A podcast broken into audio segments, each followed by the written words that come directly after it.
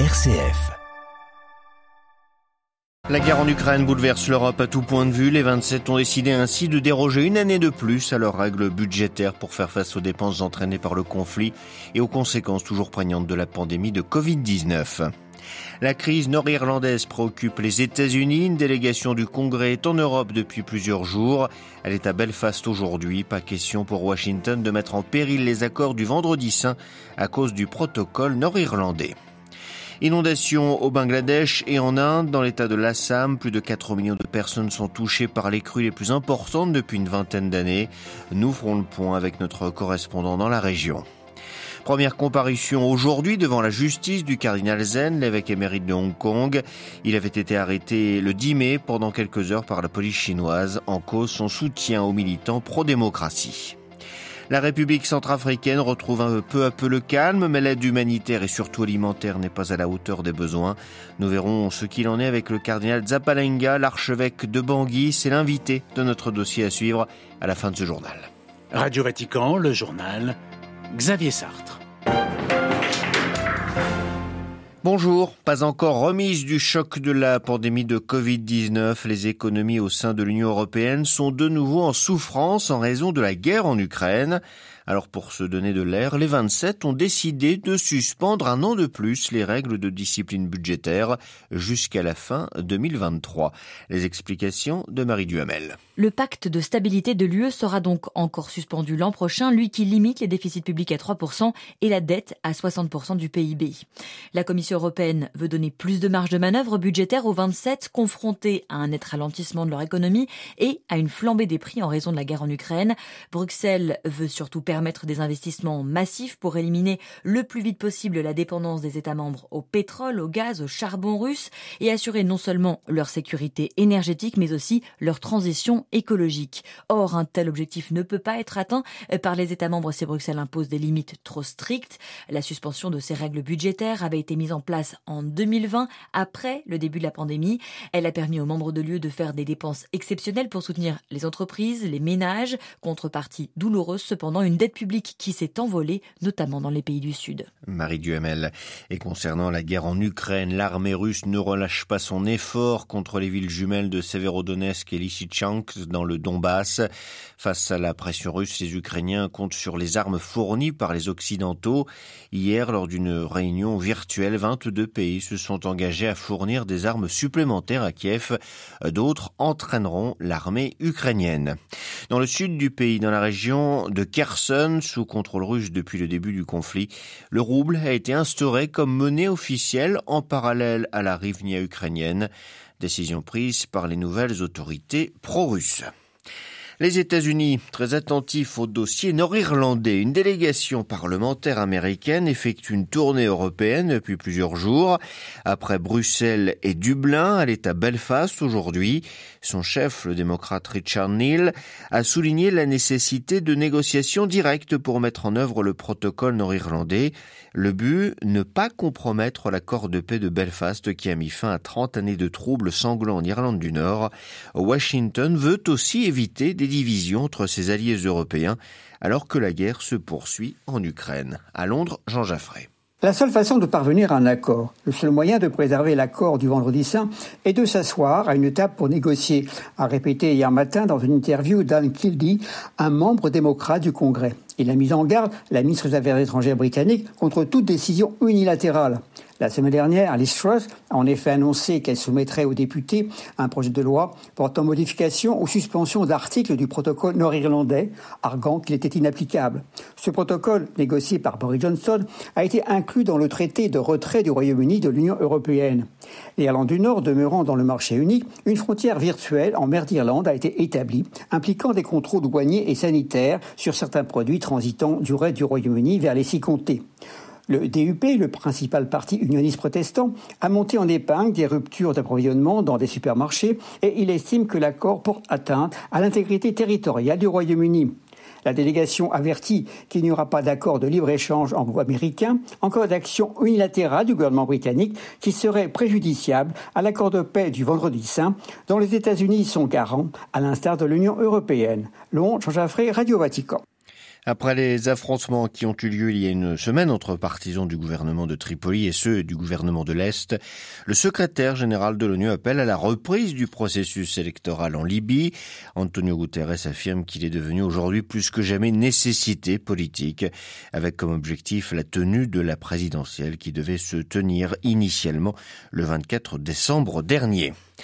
Au Bangladesh, inondation d'une ampleur inédite depuis deux décennies dans le nord-est du pays. 4 millions de personnes ont été touchées par cette montée des eaux. La catastrophe touche également l'Inde voisine, en particulier l'État de l'Assam, où les autorités dénombrent une quinzaine de morts. Les précisions à New Delhi d'Emmanuel Derville. La mousson n'est normalement prévue que pour la mi-juin dans le nord-est de l'Inde. Mais la semaine dernière, des pluies diluviennes ont fait déborder les cours d'eau dans cette zone frontalière du Bangladesh. D'après l'UNICEF, plus de 4 millions d'habitants ont vu leurs habitations submergées ou endommagées dans cinq districts du Bangladesh, alors que les digues ont cédé sous la pression des rivières en crue. En Inde, l'État de l'Assam a recensé 850 000 sinistrés et a dû évacuer près de 90 000 personnes. La situation commence toutefois à s'améliorer. Dans le nord du Bangladesh, l'eau est en train de refluer alors que la pluie a cessé ces dernières 24 heures. D'après les services météorologiques indiens, le temps revient à la normale, signe que le gros du déluge est passé. Ironie du sort, ces pluies interviennent juste après une canicule de près de deux mois qui a fait de nombreuses victimes et provoqué d'importantes coupures de courant en Inde. New Delhi, Emmanuel Derville pour Radio Vatican. Début de la visite aujourd'hui de la haute commissaire pour les droits de l'homme de l'ONU, Michel Bachelet, au Xinjiang, cette région occidentale de la Chine où vivent les Ouïghours. Visite très attendue par les défenseurs des droits de l'homme qui publient à cette occasion des informations concernant le sort de cette minorité musulmane et turcophone. Selon des documents confidentiels de la police chinoise qui ont fuité, Pékin a interné plus d'un million de Ouïghours dans des centres de détention, sans compter le travail forcé, la stérilisation des femmes et l'annihilation culturelle, ce que nient les autorités chinoises qui expliquent que ces camps sont des centres de formation professionnelle destinés à combattre le radicalisme islamiste. À Hong Kong maintenant, le cardinal Joseph Zen a comparu aujourd'hui devant la justice. L'évêque émérite du territoire avait été arrêté le 10 mai et libéré le jour même. Les autorités chinoises lui reprochaient de ne pas avoir correctement enregistré un fonds d'aide aux militants pro-démocratie, dont la finalité était de soutenir financièrement les coûts judiciaires et médicaux des personnes arrêtées lors des grandes manifestations de 2019. Les détails avec Jean-Charles Puzolu. L'archevêque émérite de Hong Kong avait été interpellé par la police chinoise avec d'autres personnalités au nom de la loi sur la sécurité nationale et pour conspiration de collusion avec des forces étrangères, un chef d'accusation passible de la réclusion à perpétuité en Chine. Brièvement détenu puis libéré, le cardinal Joseph Zen, âgé de 90 ans, n'est finalement inculpé que pour un défaut d'enregistrement d'un fonds de soutien aux militants pro-démocratie, un fonds aujourd'hui dissous. Le prélat encourt une amende de 1200 euros. Cette première audience qui a renvoyé le procès au 19 septembre s'est cependant tenue à une date symbolique, le 24 mai, journée de prière pour l'Église en Chine. Et ce n'est peut-être pas qu'une coïncidence. Au lendemain de l'interpellation du cardinal, le Saint-Siège avait exprimé sa vive inquiétude, assurant suivre le dossier avec une extrême attention. Dimanche, place Saint-Pierre, François, à l'avant-veille de cette journée de prière, avait apporté sa proximité spirituelle aux catholiques de Chine, affirmant s'informer sur la vie et les problèmes, je cite souvent compliqués, des fidèles et des pasteurs. Ce soir à Hong Kong, le cardinal Joseph Zen célébrera une messe pour la Chine. Jean-Charles Puzolu. Réunion du Quad à Tokyo, le Quad qui réunit le Japon, les États-Unis, l'Australie et l'Inde avec ses premières annonces. Ces quatre pays prévoient d'investir au moins 50 milliards de dollars en cinq ans dans des projets d'infrastructure dans la région Asie-Pacifique. C'est ce que vient d'annoncer le Premier ministre japonais Fumio Kishida. À Paris maintenant, monseigneur euh, Laurent Ulrich est devenu hier officiellement le 142e archevêque de la capitale française après avoir présidé les Vêpres en plein air sur le parvis de Notre-Dame. Il a célébré une messe d'accueil à l'église Saint-Sulpice. Il a reçu la crosse des mains de monseigneur Pontier, administrateur apostolique du diocèse depuis la démission de monseigneur Aupetit. Monseigneur Ulrich, 70 ans, était jusqu'à présent l'archevêque de Lille.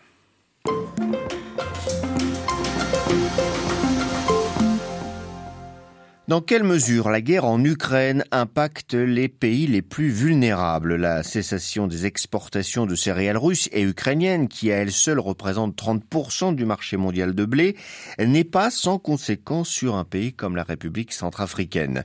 Si c'était les questions sécuritaires qui inquiétaient jusqu'ici il y a peu, c'est maintenant la situation alimentaire qui préoccupe, d'autant que l'aide promise par les donateurs peine à arriver. Les changements climatiques, la pandémie de Covid-19 et maintenant donc la guerre en Ukraine compliquent la pacification du pays. L'archevêque de Bangui tient cependant à rester optimiste. Le cardinal Dieudonné Zapalenga s'engage pleinement dans le processus de réconciliation qui permet progressivement aux enfants de retrouver le chemin de l'école, aux agriculteurs de cultiver leurs champs et aux malades d'être soignés. La République centrafricaine, euh, depuis 2021, a amorcé un nouveau départ dans le sens qu'en 2020, on a frôlé le pire avec un coup d'État qui était à la porte de Bangui. Maintenant, nous pouvons dire que 80% du territoire est occupé par l'État. Maintenant que ces rebelles se replient dans la brousse, dans la grande ville, les gens circulent et la vie devient tout autre. Notre souhait, c'est que tous ceux qui sont repliés à l'intérieur, dans la brousse, dépose des armes et qu'on puisse se regarder en face, collaborer, travailler pour contribuer au développement de notre pays. Est-ce que vous pensez que la situation est propice à des négociations euh, justement dans cette direction pour que ces rebelles puissent arriver à déposer les armes? Moi j'ai vu beaucoup de rebelles qui en ont marre. Les chefs sont partis et qui veulent déposer les armes, reprendre des activités. Et nous avons insisté, poussé le gouvernement centrafricain, avec la communauté internationale, en disant unissons nos forces. Monsieur le cardinal, vous dites nous, est-ce que ça veut dire que l'Église peut être médiateur? Ben, L'Église est présente, la, la, preuve, quand les jeunes sortent nous, et qui viennent vers nous, nous, nous allons interpeller les représentants de l'État pour leur dire, voilà, il y a des jeunes qui veulent changer de vie, il y a des jeunes qui veulent maintenant être considérés comme des citoyens. Et quand je dis nous, oui, l'Église est impliquée, parce que l'Église ne doit pas être en dehors, euh, en dehors de la société. L'Église est une sensibilité dans la société et elle doit aussi être en avant-garde. Avec sa vigilance, n'oublions pas, l'Église a une, a une mission prophétique pour voir, dire, anticiper parfois ce que les autres ont peur ou n'ont pas l'audace de le faire, et nous le faisons mais au nom de l'Évangile. Est-ce que le contexte international est favorable? Parce qu'on a eu deux ans de pandémie de Covid, on a aujourd'hui euh, la guerre en Europe, notamment entre la, Russie et l'Ukraine, et précisément ces, deux, euh, deux dossiers ont aggravé la euh, situation alimentaire mondiale. On parle de plus en plus d'une crise alimentaire. On sait que les pays africains sont les premiers impactés est-ce que dans ce contexte, la paix est encore possible? Et quel est l'impact précisément aujourd'hui euh, de la pandémie, de la guerre en Ukraine sur euh, la sécurité alimentaire de la population centrafricaine? Le contexte international n'est pas propice. Mais est-ce que nous allons attendre que le contexte change pour que nous, nous puissions aussi goûter au bonheur, au développement? Ou bien aujourd'hui, nous pouvons aussi prendre notre destin en main sans attendre toujours qu'on nous donne toujours les choses? Les réalités sont là. Et nous voyons d'ailleurs les conséquences euh, sur notre population. Le prix du fer a augmenté, le prix du sel a augmenté, le prix du sucre a augmenté parce que nous ne produisons pas toutes ces matières-là.